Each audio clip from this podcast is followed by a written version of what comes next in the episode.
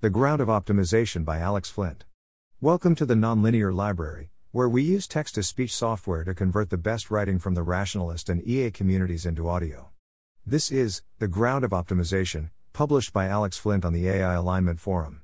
This work was supported by Oak, a monastic community in the Berkeley Hills. This document could not have been written without the daily love of living in this beautiful community. The work involved in writing this cannot be separated from the sitting, chanting, cooking, cleaning, crying, correcting, fundraising, listening, laughing, and teaching of the whole community. What is optimization? What is the relationship between a computational optimization process, say, a computer program solving an optimization problem, and a physical optimization process, say, a team of humans building a house?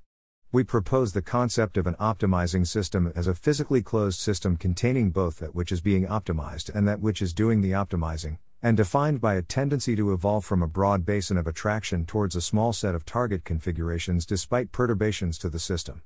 We compare our definition to that proposed by Yudkowsky, and place our work in the context of work by Demski and Garrabrant's embedded agency, and Drexler's comprehensive AI services. We show that our definition resolves difficult cases proposed by Daniel Filan. We work through numerous examples of biological, computational, and simple physical systems showing how our definition relates to each. Introduction In the field of computer science, an optimization algorithm is a computer program that outputs the solution, or an approximation thereof, to an optimization problem.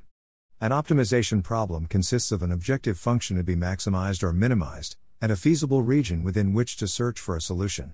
For example, we might take the objective function x 2 minus 2 2 as a minimization problem and the whole real number line as the feasible region. The solution then would be x 2.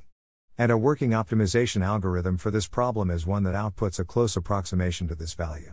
In the field of operations research and engineering more broadly, optimization involves improving some process or physical artifact so that it is fit for a certain purpose or fulfills some set of requirements.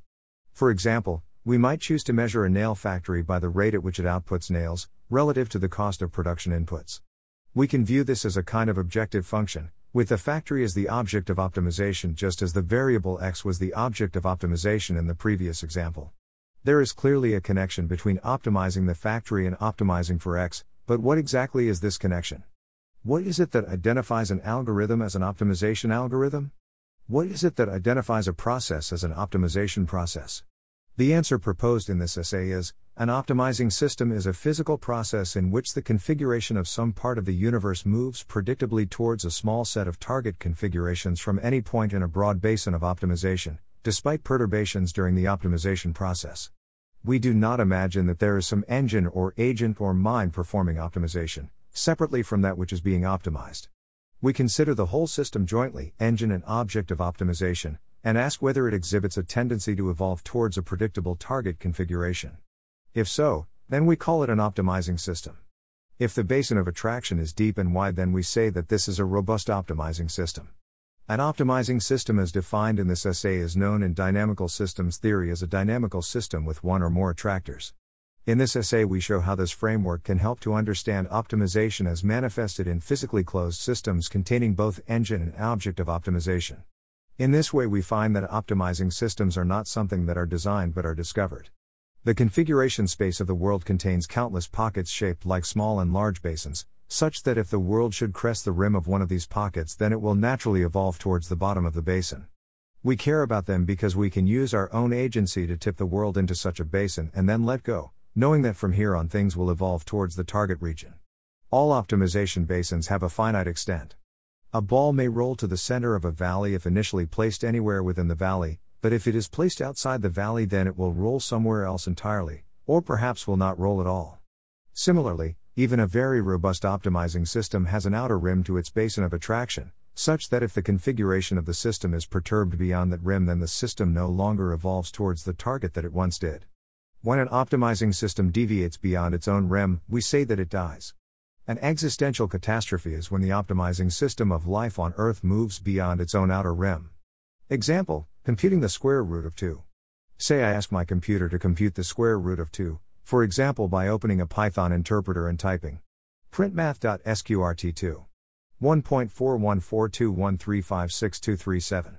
The value printed here is actually calculated by solving an optimization problem. It works roughly as follows. First, we set up an objective function that has as its minimum value the square root of 2. One function we could use is y x 2 minus 2 2.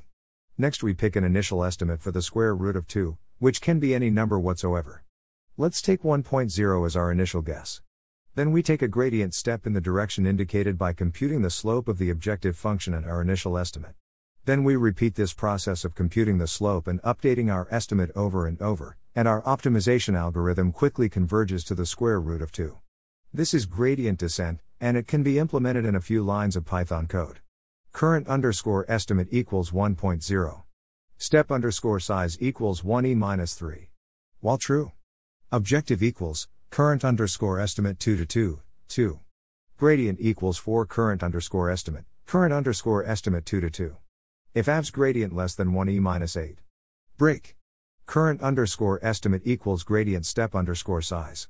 But this program has the following unusual property. We can modify the variable that holds the current estimate of the square root of 2 at any point while the program is running, and the algorithm will still converge to the square root of 2. That is, while the code above is running, if I drop in with a debugger and overwrite the current estimate while the loop is still executing, what will happen is that the next gradient step will start correcting for this perturbation, pushing the estimate back towards the square root of 2. If we give the algorithm time to converge to within machine precision of the actual square root of 2, then the final output will be bit for bit identical to the result we would have gotten without the perturbation. Consider this for a moment. For most kinds of computer code, Overwriting a variable while the code is running will either have no effect because the variable isn't used, or it will have a catastrophic effect and the code will crash, or it will simply cause the code to output the wrong answer. If I use a debugger to drop in on a web server servicing an HTTP request and I overwrite some variable with an arbitrary value just as the code is performing a loop in which this variable is used in a central way, bad things are likely to happen. Most computer code is not robust to arbitrary in flight data modifications. But this code that computes the square root of 2 is robust to in flight data modifications, or at least the current estimate variable is. It's not that our perturbation has no effect, if we change the value, the next iteration of the algorithm will compute the objective function and its slope at a completely different point, and each iteration after that will be different to how it would have been if we hadn't intervened. The perturbation may change the total number of iterations before convergence is reached but ultimately the algorithm will still output an estimate of the square root of 2, and, given time to fully converge, it will output the exact same answer it would have output without the perturbation. This is an unusual breed of computer program indeed. What is happening here is that we have constructed a physical system consisting of a computer and a Python program that computes the square root of 2, such that for a set of starting configurations, in this case the set of configurations in which the current estimate variable is set to each representable floating point number. The system exhibits a tendency to evolve towards a small set of target configurations, in this case just the single configuration in which the current estimate variable is set to the square root of 2. And this tendency is robust to in flight perturbations to the system's configuration, in this case, robustness is limited to just the dimensions corresponding to changes in the current estimate variable. In this essay, I argue that systems that converge to some target configuration, and will do so despite perturbations to the system, are the systems we should rightly call optimizing systems. Example Building a house. Consider a group of humans building a house. Let us consider the humans together with the building materials and construction site as a single physical system. Let us imagine that we assemble this system inside a completely closed chamber, including food and sleeping quarters for the humans, lighting, a power source, construction materials, construction blueprint, as well as the physical humans with appropriate instructions and incentives to build the house. If we just put these physical elements together, we get a system that has a tendency to evolve under the natural laws of physics towards a configuration in which there is a house matching the blueprint. We could perturb the system while the house is being built, say by dropping in at night and removing some walls or moving some construction materials about, and this physical system will recover.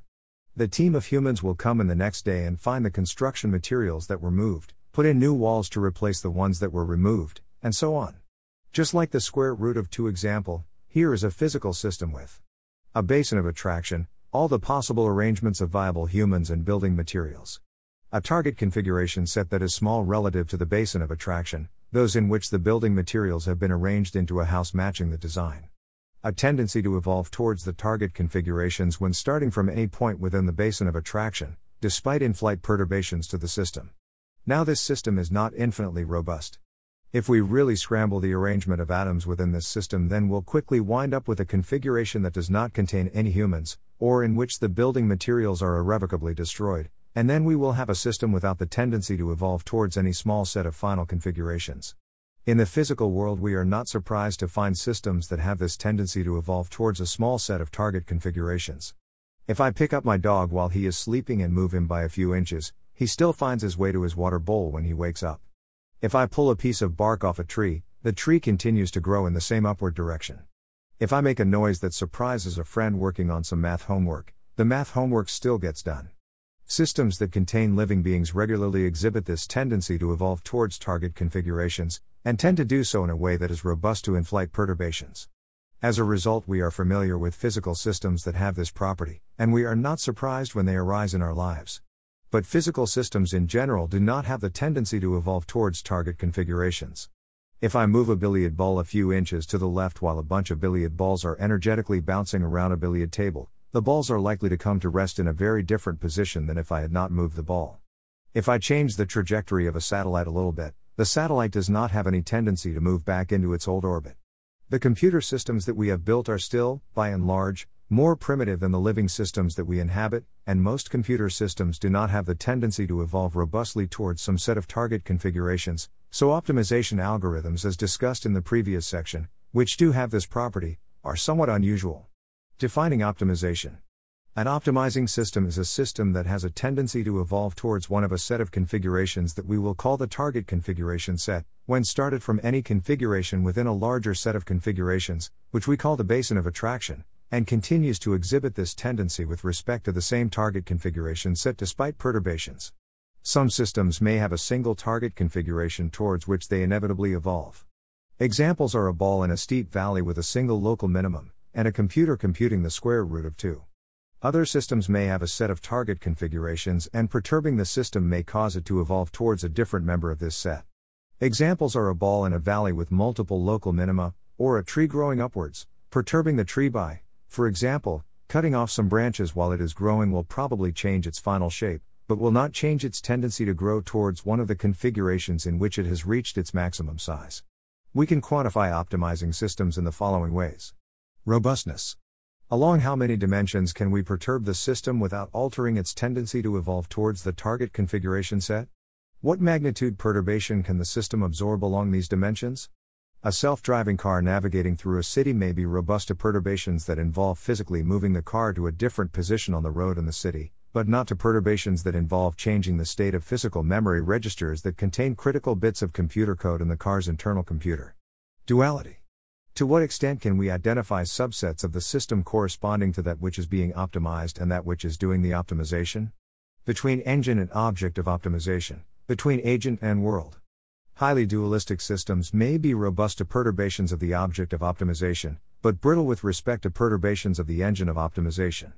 For example, a system containing a 2020s era robot moving a vase around is a dualistic optimizing system. There is a clear subset of the system that is the engine of optimization, the robot, and object of optimization, the vase.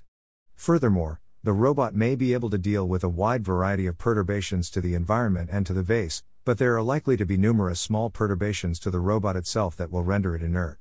In contrast, a tree is a non dualistic optimizing system. The tree does grow towards a set of target configurations, but it makes no sense to ask which part of the tree is doing the optimization and which part is being optimized. This latter example is discussed further below. Retargetability. Is it possible, using only a microscopic perturbation to the system, to change the system such that it is still an optimizing system but with a different target configuration set? A system containing a robot with the goal of moving a vase to a certain location can be modified by making just a small number of microscopic perturbations to key memory registers such that the robot holds the goal of moving the vase to a different location and the whole vase robot system now exhibits a tendency to evolve towards a different target configuration. In contrast, a system containing a ball rolling towards the bottom of a valley cannot generally be modified by any microscopic perturbation such that the ball will roll to a different target location. A tree is an intermediate example. To cause the tree to evolve towards a different target configuration set, say, one in which its leaves were of a different shape, one would have to modify the genetic code simultaneously in all of the tree's cells. Relationship to Yudkowsky's definition of optimization. In measuring optimization power, Eliezer Yudkowsky defines optimization as a process in which some part of the world ends up in a configuration that is high in an agent's preference ordering, yet has low probability of arising spontaneously. Yudkowsky's definition asks us to look at a patch of the world that has already undergone optimization by an agent or mind, and draw conclusions about the power or intelligence of that mind by asking how unlikely it would be for a configuration of equal or greater utility, to the agent, to arise spontaneously.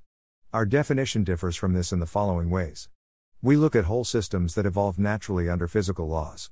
We do not assume that we can decompose these systems into some engine and object of optimization, or into mind and environment. We do not look at systems that are being optimized by some external entity but rather at optimizing systems that exhibit a natural tendency to evolve towards a target configuration set. These optimizing systems may contain subsystems that have the properties of agents, but as we will see, there are many instances of optimizing systems that do not contain dualistic agentic subsystems.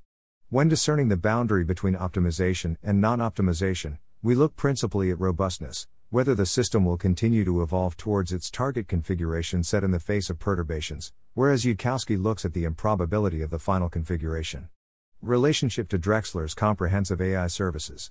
Eric Drexler has written about the need to consider AI systems that are not goal directed agents. He points out that the most economically important AI systems today are not constructed within the agent paradigm, and that in fact agents represent just a tiny fraction of the design space of intelligent systems. For example, a system that identifies faces in images would be an intelligent system, but not an agent according to Drexler's taxonomy. This perspective is highly relevant to our discussion here since we seek to go beyond the narrow agent model in which intelligent systems are conceived of as unitary entities that receive observations from the environment, send actions back into the environment, but are otherwise separate from the environment. Our perspective is that there is a specific class of intelligent systems, which we call optimizing systems, that are worthy of special attention and study due to their potential to reshape the world. The set of optimizing systems is smaller than the set of all AI services, but larger than the set of goal directed agentic systems. Figure Relationship between our optimizing system concept and Drexler's taxonomy of AI systems. Examples of systems that lie in each of these three tiers are as follows. A system that identifies faces in images by evaluating a feed forward neural network is an AI system, but not an optimizing system. A tree is an optimizing system but not a goal directed agent system. See section below analyzing a tree as an optimizing system. A robot with the goal of moving a ball to a specific destination is a goal directed agent system. Relationship to Garrabrant and Demski's embedded agency. Scott Garrabrant and Abram Dembski have written about the many ways that a dualistic view of agency in which one conceives of a hard separation between agent and environment fails to capture the reality of agents that are reducible to the same basic building blocks as the environments in which they are embedded. They show that if one starts from a dualistic view of agency, then it is difficult to design agents capable of reflecting on and making improvements to their own cognitive processes, since the dualistic view of agency rests on a unitary agent whose cognition does not affect the world except via explicit actions. They also show that reasoning about counterfactuals becomes nonsensical if starting from a dualistic view of agency, since the agent's cognitive processes are governed by the same physical laws as those that govern the environment, and the agent can come to notice this fact, leading to confusion when considering the consequences actions that are different from the actions that the agent will, in fact, output. One could view the embedded agency work as enumerating the many logical pitfalls one falls into if one takes the optimizer concept as the starting point for designing intelligent systems, rather than optimizing system as we propose here. The present work is strongly inspired by Garrabrant and Demski's work. Our hope is to point the way to a view of optimization and agency that captures reality sufficiently well to avoid the logical pitfalls identified in the embedded agency work. Example Fall in a valley. Consider a physical ball rolling around in a small valley. According to our definition of optimization, this is an optimizing system. Configuration space. The system we are studying consists of the physical valley plus the ball. Basin of attraction. The ball could initially be placed anywhere in the valley, these are the configurations comprising the basin of attraction. Target configuration set. The ball will roll until it ends up at the bottom of the valley, the set of local minima are the target configurations. We can perturb the ball while it is in flight, say by changing its position or velocity, and the ball will still ultimately end up at one of the target configurations. This system is robust to perturbations along dimensions corresponding to the spatial position and velocity of the ball, but there are many more dimensions along which this system is not robust. If we change the shape of the ball to a cube, for example, then the ball will not continue rolling to the bottom of the valley. Example Ball in valley with robot. Consider now a ball in a valley as above, but this time with the addition of an intelligent robot holding the goal of ensuring that the ball reaches the bottom of the valley. Configuration space. The system we are studying now consists of the physical valley, the ball, and the robot. We consider the evolution of imperturbations to this whole joint system. Target configuration set. As before, the target configuration is the ball being at the bottom of the valley. Basin of attraction. As before, the basin of attraction consists of all the possible spatial locations that the ball could be placed in the valley. We can now perturb the system along many more dimensions than in the case where there was no robot. For example, we could introduce a barrier that prevents the ball from rolling downhill past a certain point, and we can then expect a sufficiently intelligent robot to move the ball over the barrier. We can expect a sufficiently well designed robot to be able to overcome a wide variety of hurdles that gravity would not overcome on its own. Therefore, we say that this system is more robust than the system without the robot. There is a sequence of systems spanning the gap between a ball rolling in a valley, which is robust to a narrow set of perturbations and therefore we say exhibits a weak degree of optimization, up to a robot with a goal of moving a ball around in a valley, which is robust to a much wider set of perturbations, and therefore we say exhibits a stronger degree of optimization. Therefore, the difference between systems that do and do not undergo optimization is not a binary distinction but a continuous gradient of increasing robustness to perturbations. By introducing the robot to the system, we have also introduced new dimensions along which the system is fragile, the dimensions corresponding to modifications to the robot itself and in particular the dimensions corresponding to modifications to the code running on the robot, i.e., physical perturbations to the configuration of the memory cells in which the code is stored. There are two types of perturbation we might consider perturbations that destroy the robot. There are numerous ways we could cut wires or scramble computer code that would leave the robot completely non operational. Many of these would be physically microscopic, such as flipping a single bit in a memory cell containing some critical computer code. In fact, there are now more ways to break the system via microscopic perturbations compared to when we were considering a ball in a valley without a robot, since there are few ways to cause a ball not to reach the bottom of a valley by making only a microscopic perturbation to the system, but there are many ways to break modern computer systems via a microscopic perturbation. Perturbations that change the target configurations. We could also make physically microscopic perturbations to this system that change the robot's goal. For example, we might flip the sign on some critical computations in the robot's code such that the robot works to place the ball at the highest point rather than the lowest. This is still a physical perturbation to the valley ball slash robot system. It is one that affects the configuration of the memory cells containing the robot's computer code. These kinds of perturbations may point to a concept with some similarity to that of an agent. If we have a system that can be perturbed in a way that preserves the robustness of the basin of convergence but changes the target configuration towards which the system tends to evolve, and if we can find perturbations that cause the target configurations to match our own goals, then we have a way to navigate between convergence basins. Example Computer performing gradient descent. Consider now a computer running an iterative gradient descent algorithm in order to solve an optimization problem. For concreteness, let us imagine that the objective function being optimized is globally convex, in which case the algorithm will certainly reach the global optimum given sufficient time. Let us further imagine that the computer stores its current best estimate of the location of the global optimum, which we will henceforth call the optimizand, at some known memory location, and updates this after every iteration of gradient descent. Since this is a purely computational process, it may be tempting to define the configuration space at the computational level, for example by taking the configuration space to be the domain of the objective function. However, it is of utmost importance when analyzing any optimizing system to ground our analysis in a physical system evolving according to the physical laws of nature, just as we have for all previous examples. The reason this is important is to ensure that we always study complete systems, not just some inert part of the system that is being optimized by something external to the system. Therefore, we analyze this system as follows Configuration space. The system consists of a physical computer running some code that performs gradient descent. The configurations of the system are the physical configurations of the atoms comprising the computer. Target configuration set. The target configuration set consists of the set of physical configurations of the computer in which the memory cells that store the current optimized state contain the true location of the global optimum, or the closest floating point representation of it. Basin of attraction.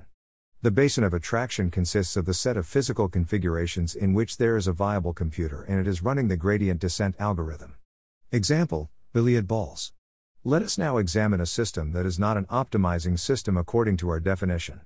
Consider a billiard table with some billiard balls that are currently bouncing around in motion.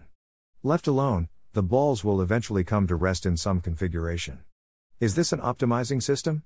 In order to qualify as an optimizing system, a system must 1. Have a tendency to evolve towards a set of target configurations that are small relative to the basin of attraction, and 2. Continue to evolve towards the same set of target configurations if perturbed.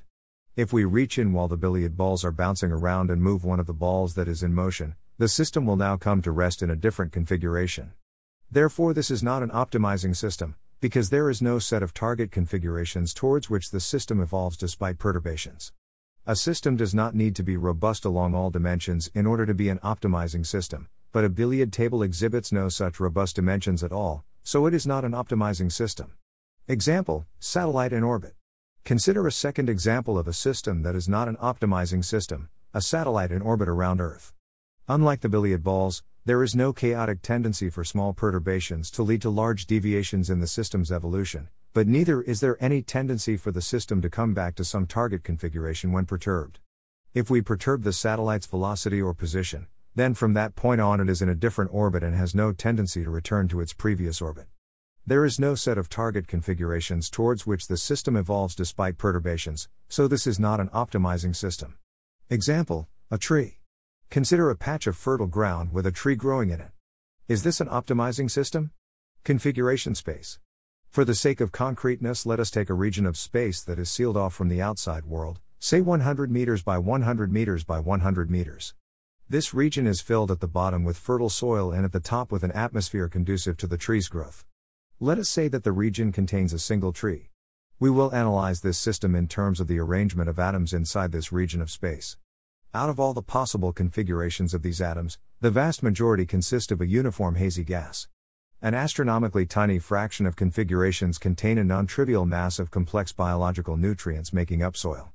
An even tinier fraction of configurations contain a viable tree. Target configuration set. A tree has a tendency to grow taller over time, to sprout more branches and leaves, and so on. Furthermore, trees can only grow so tall due to the physics of transporting sugars up and down the trunk. So we can identify a set of target configurations in which the atoms in our region of space are arranged into a tree that has grown to its maximum size, has sprouted as many branches and leaves as it can support given the atmosphere, the soil that it is growing in, and the constraints of its own biology. There are many topologies in which the tree's branches could divide, many positions that leaves could sprout in, and so on, so there are many configurations within the target configuration set. But this set is still tiny compared to all the ways that the same atoms could be arranged without the constraint of forming a viable tree. Basin of convergence. This system will evolve towards the target configuration set starting from any configuration in which there is a viable tree. This includes configurations in which there is just a seed in the ground, as well as configurations in which there is a tree of small, medium, or large size.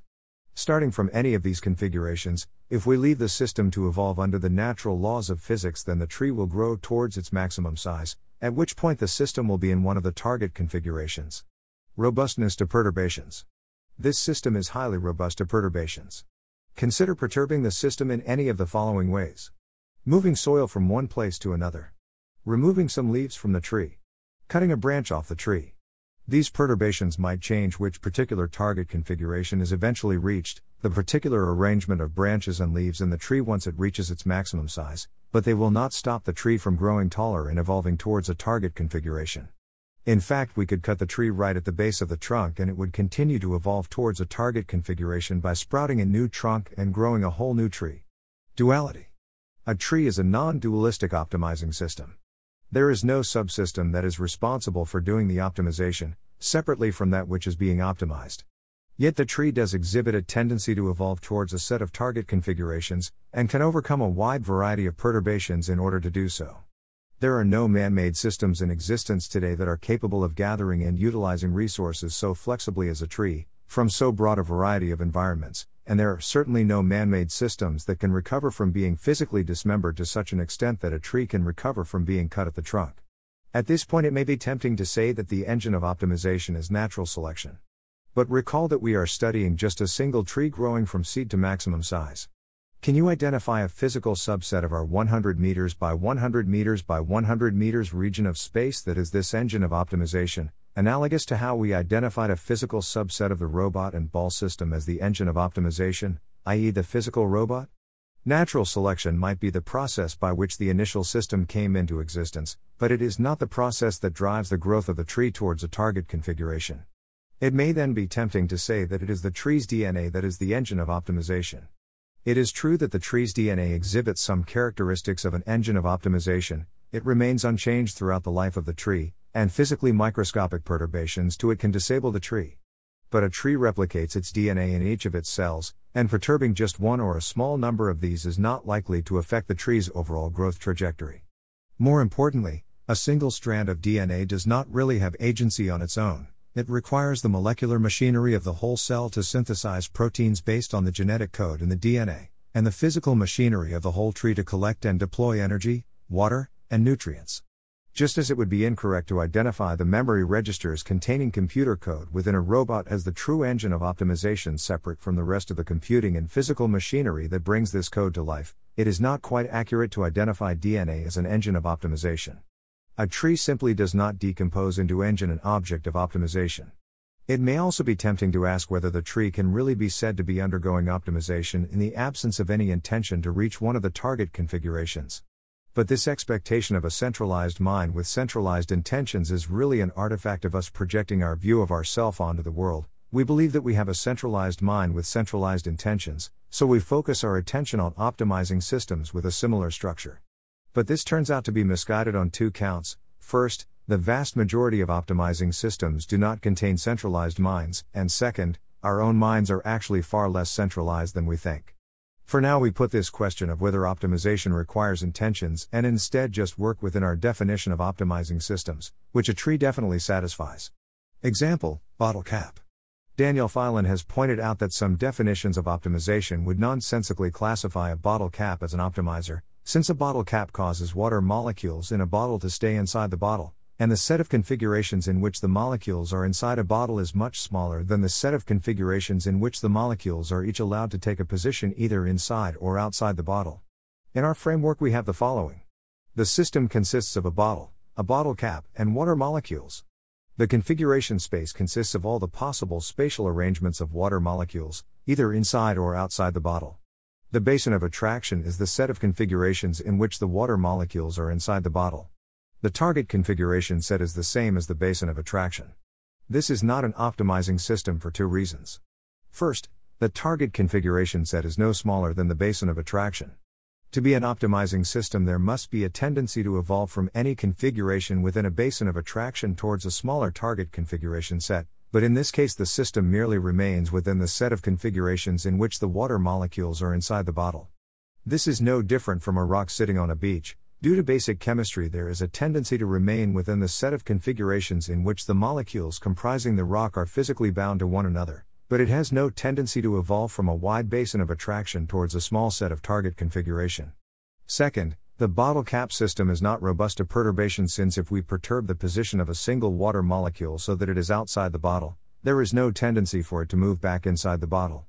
This is really just the first point above restated, since if there were a tendency for water molecules moved outside the bottle to evolve back towards a configuration in which all the water molecules were inside the bottle, then we would have a basin of attraction larger than the target configuration set. Example, the human liver. Filan also asks whether one's liver should be considered an optimizer. Suppose we observe a human working to make money. If this person were deprived of a liver, or if their liver stopped functioning, they would presumably be unable to make money. So are we then to view the liver as an optimizer working towards the goal of making money? Filan asks this question as a challenge to Yudkowsky's definition of optimization, since it seems absurd to view one's liver as an optimizer working towards the goal of making money, Yet Yudkowsky's definition of optimization might classify it as such. In our framework, we have the following The system consists of a human working to make money, together with the whole human economy and world. The basin of attraction consists of the configurations in which there is a healthy human, with a healthy liver, having the goal of making money. The target configurations are those in which this person's bank balance is high. Interestingly, there is no upper bound here, So there is no fixed point but rather a continuous gradient. We can expect that this person is capable of overcoming a reasonably broad variety of obstacles in pursuit of making money, so we recognize that this overall system, the human together with the whole economy, is an optimizing system. But Filan would surely agree on this point, and his question is more specific. He is asking whether the liver is an optimizer. In general, we cannot expect to decompose optimizing systems into an engine of optimization and object of optimization. We can see that the system has the characteristics of an optimizing system, and we may identify parts, including in this case the person's liver, that are necessary for these characteristics to exist, but we cannot in general identify any crisp subset of the system as that which is doing the optimization. And picking various subcomponents of the system, such as the person's liver, and asking is this the part that is doing the optimization, does not in general have an answer. By analogy, suppose we looked at a planet orbiting a star and asked, which part here is doing the orbiting? Is it the planet or the star that is the engine of orbiting? Or suppose we looked at a car and noticed that the fuel pump is a complex piece of machinery without which the car's locomotion would cease. We might ask, is this fuel pump the true engine of locomotion? These questions don't have answers because they mistakenly presuppose that we can identify a subsystem that is uniquely responsible for the orbiting of the planet or the locomotion of the car. Asking whether a human liver is an optimizer is similarly mistaken. We can see that the liver is a complex piece of machinery that is necessary in order for the overall system to exhibit the characteristics of an optimizing system, robust evolution towards a target configuration set, but beyond this, it makes no more sense to ask whether the liver is a true locus of optimization. So rather than answering Filan's question in either the positive or the negative, the appropriate move is to dissolve the concept of an optimizer, and instead ask whether the overall system is an optimizing system. Example The universe as a whole. Consider the whole physical universe as a single closed system. Is this an optimizing system?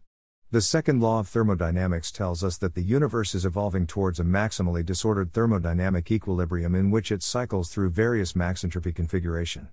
We might then imagine that the universe is an optimizing system in which the basin of attraction is all possible configurations of matter and energy, and the target configuration set consists of the max entropy configurations.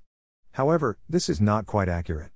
Out of all possible configurations of the universe, the vast majority of configurations are at or close to maximum entropy. That is, if we sample a configuration of the universe at random, we have only an astronomically tiny chance of finding anything other than a close to uniform gas of basic particles.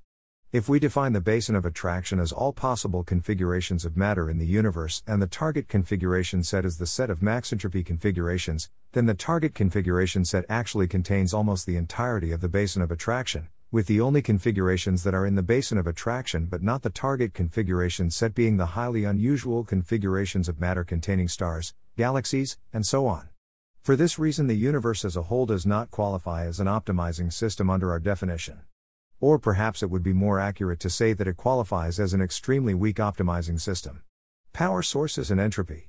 The second law of thermodynamics tells us that any closed system will eventually tend towards a maximally disordered state in which matter and energy is spread approximately uniformly through space. So, if we were to isolate one of the systems explore above inside a sealed chamber and leave it for a very long period, then eventually whatever power source we put inside the sealed chamber would become depleted, and then eventually after that, every complex material or compound in the system would degrade into its base products, and then finally, we would be left with a chamber filled with a uniform gaseous mixture of whatever base elements we originally put in. So, in this sense, there are no optimizing systems at all, since any of the systems above evolve towards their target configuration sets only for a finite period of time, after which they degrade and evolve towards a max entropy configuration. This is not a very serious challenge to our definition of optimization since it is common throughout physics and computer science to study various steady state or fixed point systems, even though the same objection could be made about any of them. We say that a thermometer can be used to build a heat regulator that will keep the temperature of a house within a desired range, and we do not usually need to add the caveat that eventually the house and regulator will degrade into a uniform gaseous mixture due to the heat death of the universe. Nevertheless, two possible ways to refine our definition are we could stipulate that some power source is provided externally to each system we analyze, and then perform our analysis conditional on the existence of that power source. We could specify a finite time horizon and say that a system is an optimizing system if it tends towards a target configuration set up to time t. Connection to dynamical systems theory. The concept of optimizing system in this essay is very close to that of a dynamical system with one or more attractors. We offer the following remarks on this connection. A general dynamical system is any system with a state that evolves over time as a function of the state itself. This encompasses a very broad range of systems indeed. In dynamical system theory, an attractor is the term used for what we have called the target configuration set. A fixed point attractor is, in our language, a target configuration set with just one element, such as when computing the square root of 2. A limit cycle is, in our language, a system that eventually stably loops through a sequence of states, all of which are in the target configuration set, such as a satellite in orbit. We have discussed systems that evolve towards target configurations along some dimensions but not others, for example, ball in a valley. We have not yet discovered whether dynamical systems theory explicitly studies attractors that operate along a subset of the system's dimensions. There is a concept of well posedness in dynamical systems theory that justifies the identification of a mathematical model with a physical system. The conditions for a model to be well posed are 1. That a solution exists, i.e., the model is not self contradictory, 2. That there is a unique solution, i.e., the model contains enough information to pick out a single system trajectory, and 3. That the solution changes continuously with the initial conditions, the behavior of the system is not too chaotic. This third condition may present an interesting avenue for future investigation as it seems related to but not quite equivalent to our notion of robustness, since robustness as we define it additionally requires that the system continue to evolve towards the same attractor state despite perturbations. Exploring this connection may present an interesting avenue for future investigation. Conclusion we have proposed a concept that we call optimizing systems to describe systems that have a tendency to evolve towards a narrow target configuration set when started from any point within a broader basin of attraction, and continue to do so despite perturbations. We have analyzed optimizing systems along three dimensions. Robustness, which measures the number of dimensions along which the system is robust to perturbations, and the magnitude of perturbation along these dimensions that the system can withstand. Duality, which measures the extent to which an approximate engine of optimization subsystem can be identified. Retargetability, which measures the extent to which the system can be transformed via microscopic perturbations into an equally robust optimizing system, but with a different target configuration set. We have argued that the optimizer concept rests on an assumption that optimizing systems can be decomposed into engine and object of optimization, or agent and environment, or mind and world. We have described systems that do exhibit optimization yet cannot be decomposed this way, such as the tree example. We have also pointed out that, even among those systems that can be decomposed approximately into engine and object of optimization, for example, a robot moving a ball around, we will not in general be able to meaningfully answer the question of whether arbitrary subcomponents of the agent are an optimizer or not, cf. the human liver example.